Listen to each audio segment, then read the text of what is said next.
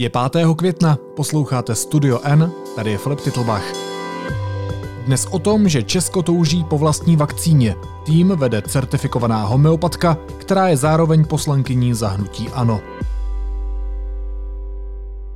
Česká republika zahájila cestu k přípravě vakcíny proti nemoci COVID-19. Česko se přidalo k celosvětovému závodu ve vývoji vakcíny proti nemoci COVID-19. Zatím je ale teprve na startu. Pokud vše půjde hladce, očkovací látka by podle ministra zdravotnictví Adama Vojtěcha měla být na světě nejdřív za rok. V Británii a Německu už přitom začínají testovat vakcíny na lidech a doufají, že budou na podzim dostupné veřejnosti. Téma pro redaktorku Adélu Skoupou. Adélo, ahoj. Ahoj, zdravím tě.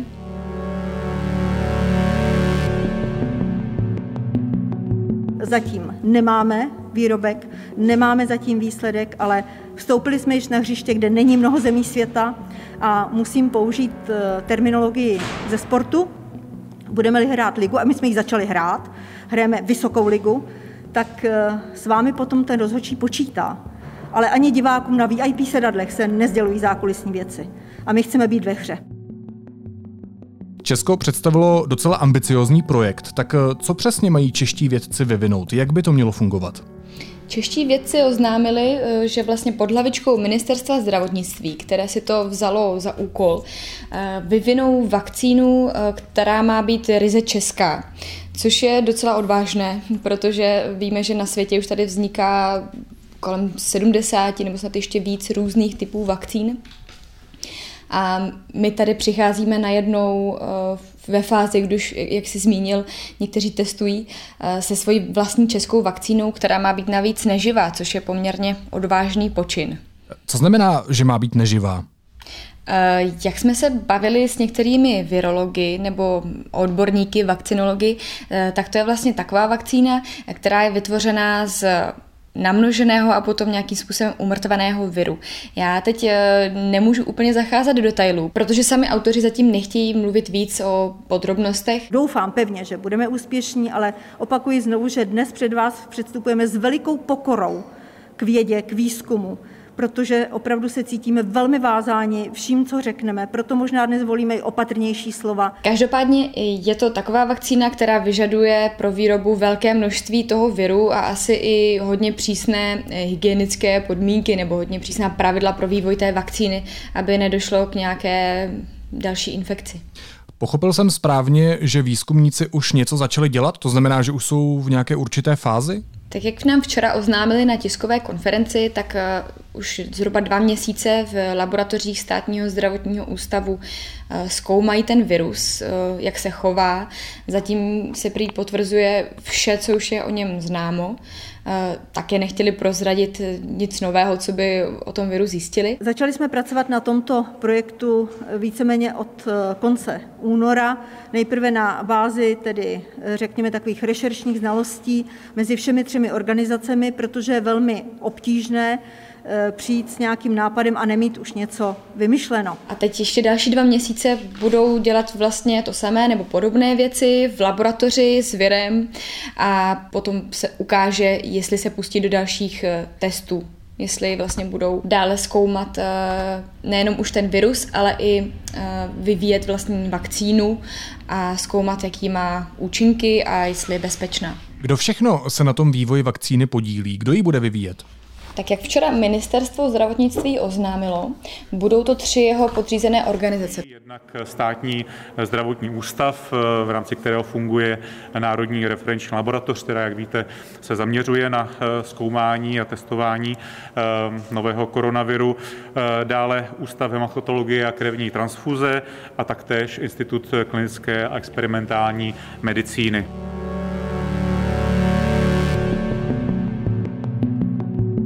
Virus výzkumníci zkoumají v laboratořích označených jako BSL-3, což vůbec nevím, co znamená, ale vím, že podléhají velmi přísným pravidlům. Tak jakým? Co to znamená?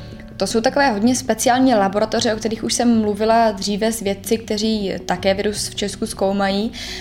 Jsou určeny právě k výzkumu tady těchto výrazně infekčních záležitostí, jako je právě třeba koronavirus nebo virus SARS, MERS a, a podobně. A oni se tam musí pohybovat v takových celotělových overalech s respirátory, s přívody vzduchu, celá ta laboratoř je opatřená mnoha filtry, aby vlastně ven nic neuniklo a zároveň eh, vše, s čím se pracuje, se musí potom přísně dezinfikovat, procházet eh, autoklávem nebo speciálními zařízeními, které to nějakým způsobem vydezinfikují a sterilizují. Ty už si říkala, že se tým odborníků informace o svém postupu střeží, že ti nechtěli říct moc podrobností. Ale já tomu vlastně úplně nerozumím. Proč se o ty své poznatky nedělí třeba s ostatními odborníky, aby ta vakcína byla vyvinutá dřív? No, oni to zdůvodňují právě tím, že eh, je velký závod ve vývoji té vakcíny a že vlastně eh, ty firmy nebo týmy, které už na tom pracují, tak nemají moc velký zájem na tom, aby tu výslednou vakcínu poskytli třeba jiným zemím eh, v prvé řadě, že oni vlastně tady každý hrají tak nějak na tom svém písečku a nikdo nebude mít potom zájem sdělovat své know-how nebo nechat se vlastně předběhnout jinými týmy. Představa, že by potom někdo měl jako prioritu jinou zemi, je velmi naivní. To se nestane. Čili my samozřejmě spolupracujeme s kolegy v rámci možností, i z jiných zemí, ale mohu vás ujistit, že je tak velké embargo na jakékoliv znalosti, krom potom už publikované jaksi v časopisech, že opravdu je potřeba hledat vlastní cestu a my máme na co navázat. Takže nejde o zdraví, ale jde o biznis a o prachy? No, obávám se, že tak nějak ano, nebo vyznělo mi to tak z toho, co vlastně včera zaznělo na tiskové konferenci, kde to takto prezentovala šéfka týmu, eh, paní profesorka Věra Adámková, eh, která je zároveň poslankyní za ANO a jak už včera mnoho lidí na sociálních sítích nebo třeba i v médiích upozorňovalo, eh, je to paní, která dostala anticenu bludný balvan za svou inklinaci k homeopatikům, nebo že se vlastně považuje za licencovanou homeopatku.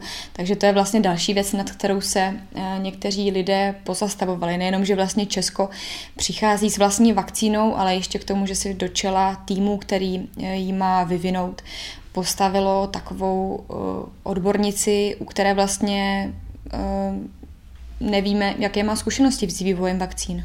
Dobře, a můžeme tady čekat, že místo vakcíny představí Česko homeopatikum? No to je hodně odvážná otázka, vůbec nevím, jak na ní odpovědět.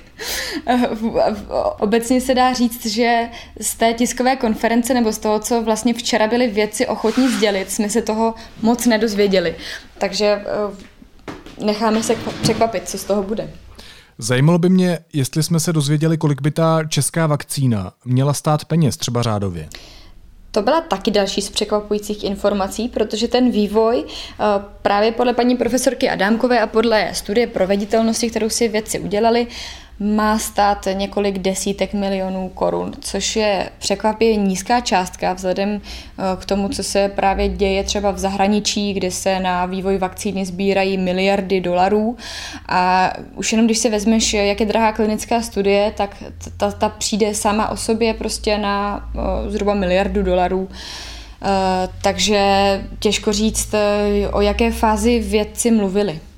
Já už jsem v úvodu zmiňoval, že v tom závodu o vývoj úspěšné vakcíny Česko není úplně zrovna na špici toho peletonu. Tak kdo už je v tom vývoji dál? Eh, například eh, Velká Británie už začala testovat vakcínu na lidech, konkrétně Oxfordská univerzita. Eh, stejně tak Německo dostalo povolení k testování na pacientech a Eh, další vakcíny jsou na cestě. Máme eh, čtyři vakcíny v první fázi klinické studie, jednu ve druhé fázi a dalších 71 hlásí takzvanou preklinickou fázi, což znamená testování na zvířatech. Eh, dělá se to hlavně na potkanech a na myších. Já jsem tady měl ve studiu N nedávno biochemika Jana Konvalinku, který říkal, že bude trvat déle než rok, než svět novou vakcínu získá. Abychom vyřešili ten problém jako problém epidemický, tak samozřejmě potřebujeme vakcínu, ale tam to určitě nebude v létě v žádném případě. To nejoptimističtější odhady jsou, že to je půl roku až, až rok, ale já bych spíš řekl, že to bude déle než rok. Eh, a ten důvod je jednoduchý. Když budete chtít používat vakcínu, tak musíte očkovat ne nemocné. Hovoříme o protektivní očkování, protektivní vakcínu. To znamená, byste museli očkovat milion a miliony lidí celé populace, abyste zabránili šíření toho viru. Když budete očkovat miliony lidí, tak samozřejmě i malé vedlejší účinky toho očkování mohou být potom vlastně ve svém výsledku horší než, než samotná infekce. Jinými slovy, ta vakcína se musí velmi pečlivě otestovat, aby neměla vedlejší účinky, protože jinak potom v důsledku by očkování desítek milionů lidí mohlo mít horší následky než samotný hmm. virus. Hmm. To říká biochemik Jan Konvalinka. Zpátky ještě jednou otázkou k tomu českému pokusu. Jak to hodnotí další vědci a odborníci, které Deník N oslovil? To je právě taky poměrně zajímavé, protože včera ministerstvo spolu s těmi podřízenými organizacemi oznámilo velkou novinu, že tedy chystá vakcínu, eh, která zněla poměrně velkolepě, ale eh, nad tím se právě odborníci pozastavují, protože eh, říkají, že my jsme tady měli před revolucí velkou tradici ve vývoji vakcín. Existoval tady konkrétně Ústav sér a očkovacích látek, kde vznikla například vakcína proti pravým neštovicím. Ale od revoluce už jsme tady žádnou českou vakcínu neměli, takže to know-how se poměrně, nechci říct, vytratilo, protože pořád tady jsou ještě velcí vakcinologové, kteří e, třeba pomáhají se světovým výzkumem, ale už tady nemáme takový tým, který vlastně by pamatoval e, ten vývoj vakcíny. A například šéf eh, Biologického centra Akademie věd Libor Grubhofer, který v tom zmíněném ústavu dříve pracoval, se pozastavuje nad tím, že ta vakcína, která má vzniknout, má být eh, takzvaně neživá, protože, jak jsem zmiňovala na začátku, je to hodně náročné a dnes, dnes už se k tomu vůbec nepřistupuje eh, k takovýmto formám vakcíny. Dnes se vlastně především využívá nukleová kyselina toho viru, která se přímo očkuje do organismu, protože je to jaksi bezpečnější, než vlastně eh, používat ten takzvaný umrtvený nebo usmrcený vir, eh, jak se to dělalo úplně v začátcích vakcinologie nebo vakcinace.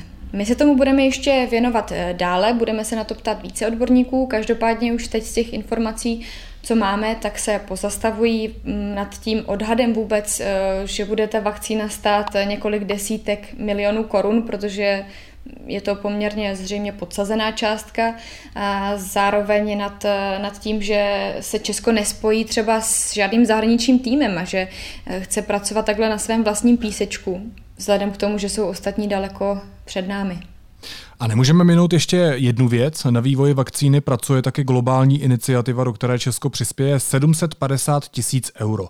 A tuhle částku dají všechny státy V4. To znamená, že Česko, Slovensko, Polsko a Maďarsko dají dohromady 3 miliony eur. Je tohle hodně anebo málo? No, když se podíváme na porovnání s ostatními státy, tak se dá říct, že to není moc. Jak třeba včera upozorňoval politolog Miloš Gregor na Twitteru, tak eh, v rámci eh, V4 vlastně všechny státy dávají tolik, kolik my. A my máme v té Vysegrádské čtyřce 64 milionů obyvatel a například Rakousko, které má 9 milionů obyvatel, dává 12krát víc, což je 36 milionů. A taková Austrálie, která má 25 milionů obyvatel, přispěje dokonce 205 milionů euro. A já to možná srovnám ještě s jednou položkou. Všechny země V4 eh, dají dohromady na globální vývoj vakcíny mín peněz, než kolik dostal Penam od Evropské unie na novou linku na toustový chleba, což byly 4 miliony euro. Takže ať si udělá každý obrázek sám. Hostem podcastu byla reportérka Adéla Skoupá. Adelo, díky moc. Taky děkuju. Následuje krátká reklamní pauza. Za 15 sekund jsme zpátky. Geniální přítelkyně mi poradila, že nejlepší terapie je HBO Go. V aplikaci Můj T-Mobile si ke svému tarifu aktivujte náš dárek a užijte si 30 dní skvělé zábavy. T-Mobile.cz lomeno HBO Go. Teď jsou na řadě zprávy, které by vás dneska neměly minout. Taxikáře léčeného ve Všeobecné fakultní nemocnici v Praze lékem Remdesivir propustili dnes odpoledne do domácího léčení. V nemocnici byl od 10. března.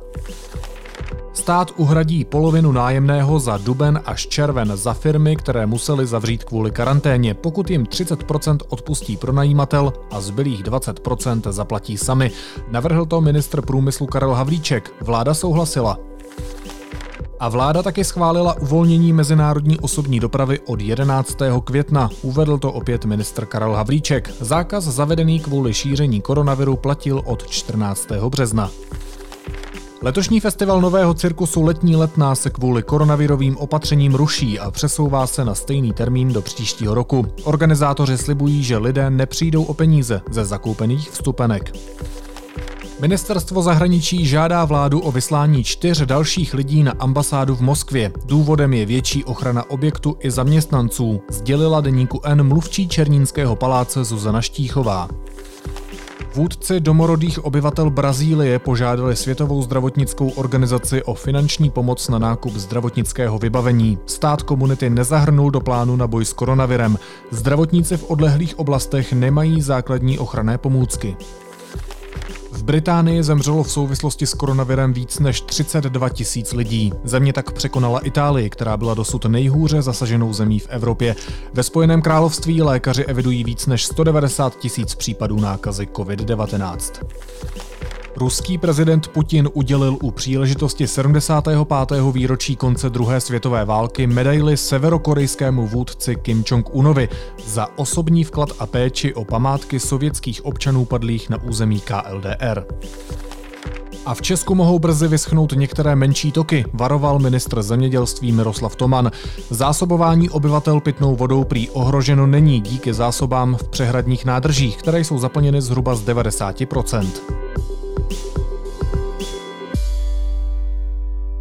A na závěr ještě jízlivá poznámka. Facebookem se minulý týden šířil příspěvek, podle nějž měl předseda ODS Petr Fiala pohrdavě mluvit o možném snižování platů poslanců.